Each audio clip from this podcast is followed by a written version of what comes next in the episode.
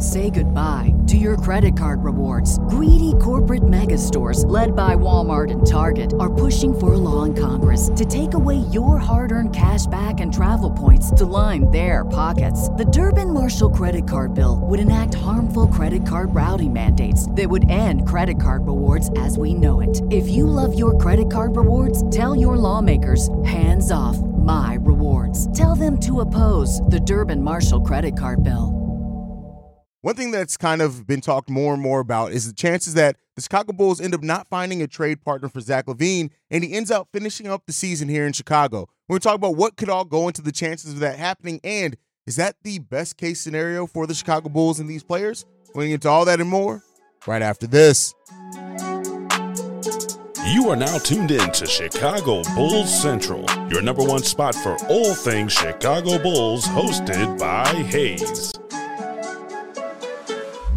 What's going on, Bulls fans? Welcome to another episode of Chicago Bulls Central, your number one spot for everything Chicago Bulls related. I'm the host, Sarah Haize, but more importantly, you guys can follow the channel at Bull Central Pod on every social media platform we happen to be on. With that being said, let's go ahead and get into the content. So we're keeping up. We've been dropping two episodes a day now for probably about two weeks, damn near. And so, you know, up until the trade deadline, you could probably expect that to happen if there's news, things like that. There's always going to be bonus episodes if it comes out after um, our daily episodes. But with that said, there was something that I didn't really want to wait till tomorrow's daily episode to talk about. A lot of you guys have been going off in the comments about it. And you guys know we're the number one spot for everything Chicago Bulls, but we're also a platform for everybody. And so I wanted to give that topic a, a, a span, uh, space for its own conversation because there are a lot of Bulls fans that are asking that question. Is there a chance that Zach LaVine ends up staying here for the remainder of the season? And I'm of two minds from it. Of, of course, initially, my thought process is trade request is out there. I think it's best rather than hold on to Zach. This team is rocking and rolling, things like that.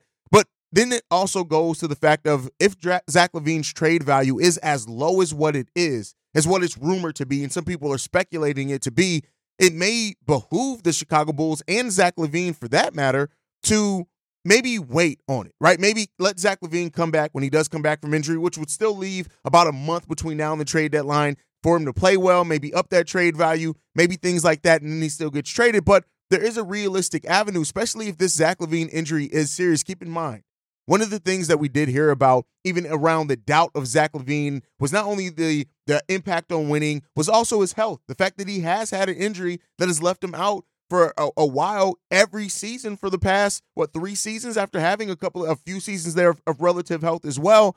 So it comes down to that, right? Is that if the trade market is truly as low as what it is for Zach LaVine, the Bulls may just not find the deal that they look at and say is worth moving Zach LaVine for. Now, you run you run some risk there. Of course, you run the risk of injury, a major injury, right? You run the risk of Zach LaVine coming back and messing up the chemistry that this team has built. You mess up Zach coming back and just not looking good because God forbid, we've already talked about Zach LaVine's trade value taking a bit of a hit um, with the way that the Bulls are playing right now and, you know, going six and three over that time. But imagine if he does come back. And I think the thing we haven't talked about a lot also is what if he does come back? And even if he plays well, but the Bulls then start losing? That's a double negative on top of all of it, right? There's already one thing to say, hey, the team's been rocking and rolling, the team's been playing pretty well, the team's been winning uh, at six and three since Zach LaVine's been out. We'll see what that gets pushed to till Zach LaVine's back. But just imagine, imagine if Zach LaVine comes back and he does put up numbers, which he is able to do, but then the team is losing games while Zach LaVine theoretically with his own individual numbers is doing is is uh, those individual numbers look good, but the team starts losing again. Then you have the the the double hit on Zach LaVine's trade value at that time of the team looking better and winning without him, and then he's coming back, he's still playing well, and then the team's losing. God forbid he comes back and he doesn't play well, then they're going to take another trade value hit on top of that. And so I think the biggest thing that I look at it is just saying that is that I I ultimately I think there's more to lose than more to gain from Zach LaVine coming back. Uh, just overall, the, now I'll say this: the reward is higher if Zach LaVine comes back, and especially with the play style that the Bulls have had. If he comes back and he and the Bulls stay winning and he looks good in winning, don't get me wrong, the risk is higher than the reward. I'm sorry, the, re- the reward is higher than the risk at that point in time of that paying off for the Chicago Bulls. But God forbid if it goes, because that's the only outcome that I think increases Zach LaVine's trade value. There are five different outcomes that that hurt Zach LaVine's trade value rather than increase it. So of course, Zach LaVine comes back. He plays well. He fits into what we're doing. The team keeps winning. That is the best possible scenario and outcome for Zach LaVine. That's the one and only good scenario out of that.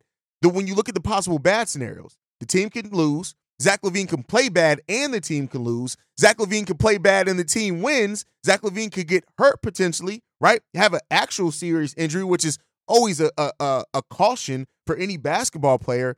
And then when you look at the fifth one on top of that, what if a combination of all those things happen? What if Zach LaVine comes back? He, he he he looks bad in coming back. He doesn't fit into this team that's been winning. The team starts losing, and let's say that lasts for a handful of games, and he ends up getting hurt. A combination of any any of those other four things we talked about puts you in a situation where a, a, a trade value that was already questionable goes completely and utterly in the toilet. And so, you know, and then you got to look at also, like I said, the impact of the team. We know that Zach LaVine is a professional. He can, eh, it, it, even in the report of him being overplaying for Billy Donovan, it's been reported that it's amicable. They can, they, they, they get along. They can be in the same room. That's that's good. He and you know he respects his teammates as well. I don't think Zach LaVine has ever looked at the Bulls teammates and said, "Hey, yo, f you guys." I don't think that's happened at all. But I do think that you know Billy Donovan isn't going anywhere, and I, I hate to say that. And you guys know I am not a Billy Donovan guy, but Billy Donovan isn't going anywhere, especially now with Coby White looking what he's done, as good as he's looked, and especially with how Billy Donovan has typically uh, got the most out of point guards under him, right? So I don't think Billy Donovan's going anywhere. I know a lot of you guys have asked, well, maybe in a perfect scenario, Zach LaVine comes back. Experience the thrill of March Madness. If you're still out on the hunt for a sports book to call home, bet the nonstop action of March Madness with MyBookie. Enter the bracket contest for a chance to take home prizes up to $25,000 or pick from a huge selection of straight bets, props, and odds boosts. Whatever your style, MyBookie makes it easy to play your way and get paid. Sign up now and take advantage of our generous welcome offer to score a massive first deposit bonus up to $1,000. All you have to do is claim the code Bull Central, but the fun doesn't stop there. Get up to the minute odds, free bets, and expert predictions to help you decide who to put your money on. The best part about my bookie, you can bet on anything, anytime, from anywhere. Use the promo code Bull Central to secure your limited time welcome bonus today. He plays really good. And then this team, the front office looks at this and says, maybe Billy Donovan is the problem. I don't necessarily think that's going to happen. But then you also got to look at the De- DeMar DeRozan aspect of it. I think that's independent of the Zach LaVine aspect. For a while there, personally, me, I don't know what everybody else has done. I've kind of looked at the Zach LaVine situation and the DeMar DeRozan situation. They kind of go hand in hand in a way. Um, but I don't really think it does anymore. I think that it comes down to DeMar DeRozan and the extension that he wants from the Chicago Bulls and whether the Bulls feel like there's value in that extension and they're willing to pay him that. So I think ultimately as well, there's a kind of separation between that. So let's say that the Bulls, because of Zach LaVine's situation, they don't find the value.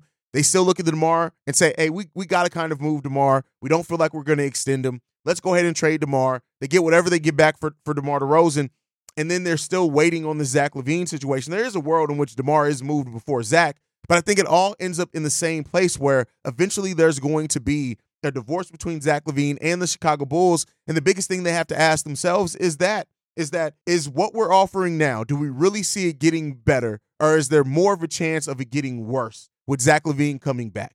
And I think we we look at this thing, and we like to look at it on paper. And don't get me wrong, the play style that the Chicago Bulls are having, the ball's moving around, there's more players cutting things like that. All theoretically, that plays into Zach LaVine's game, and that plays into Zach LaVine having a bigger impact for this team. On paper, it does.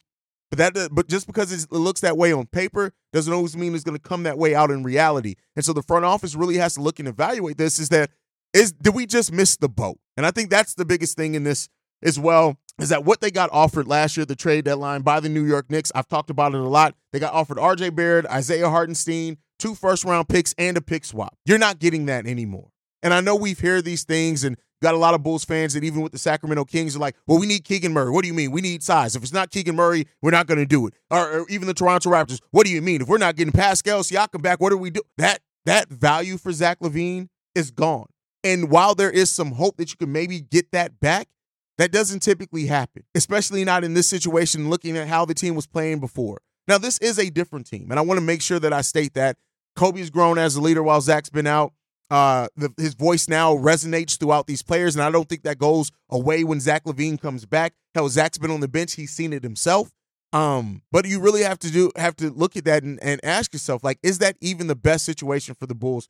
And I think Bulls fans and AK and Eversley have to come to that realization that the value that that you under that people understandably hold Zach LaVine in, you got to understand that that value now around the league is starting to be questioned, and you may never get again what you got a couple years ago. And yeah, the size of the contract is one thing. We've seen players move with big contracts before, so I think that's a little bit overblown by some of the more casual fans. Anybody who says that Zach LaVine he's basically unmovable because of how much he got paid, that's just wrong on that. People were saying things like, oh, well, the new salary cap, that's going to make it harder to move Zach LaVine's deal. Keep in mind, that new salary cap is for repeaters in the luxury tax. And yes, it does start, but you have to be repeaters that you're in that second tax apron. There are more than enough teams that can acquire Zach LaVine and, yes, be into the luxury tax, but not reach that second tax apron. So I think there's a little bit of an overstatement on there as well, because you got to keep in mind, teams are matching salaries for Zach LaVine, meaning they are sending outgoing salary back with that. And even if a couple of those deals are expiring, you're probably not getting $40 million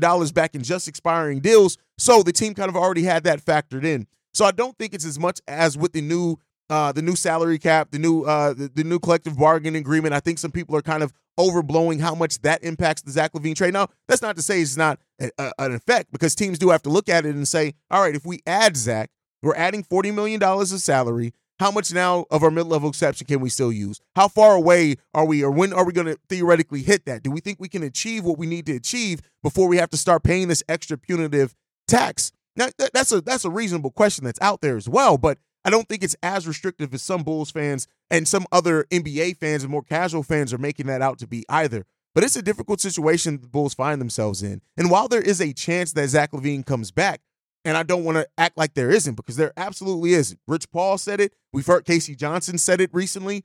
There is a chance of that. You just got to ask yourself that. And I think regardless, Zach LaVine's probably going to play another game under the Bulls. Uh, you know, the the trade the fifth, January 15th deadline even is kind of a little bit less than the, than the three and a half weeks that he's expected to be out. Again, if he gets pushed to that four week time period, yeah. But there is a chance that Zach LaVine does come back in a Bulls uniform. How long that may be, that's up to question.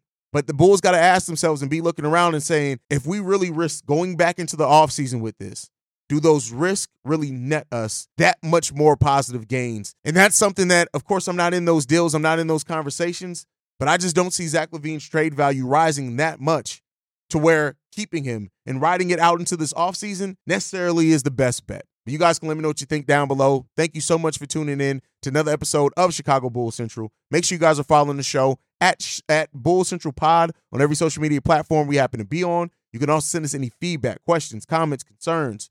Chicago uh, uh, Bull Central Pod at gmail.com. I'm trying to give the Chicago Bears info. And then lastly, if you want to leave a text message and our voicemail, the number to do so, 773 270 2799. We are the number one spot for everything Chicago Bulls related, thanks to you guys. And like I like to end every episode on, go Bulls. Love you guys.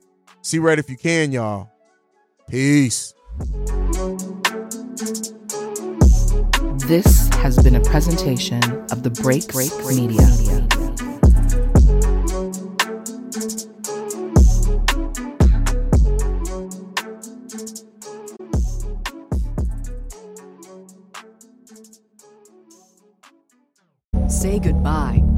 Credit card rewards. Greedy corporate mega stores, led by Walmart and Target, are pushing for a law in Congress to take away your hard earned cash back and travel points to line their pockets. The Durbin Marshall credit card bill would enact harmful credit card routing mandates that would end credit card rewards as we know it. If you love your credit card rewards, tell your lawmakers hands off my rewards. Tell them to oppose the Durbin Marshall credit card bill.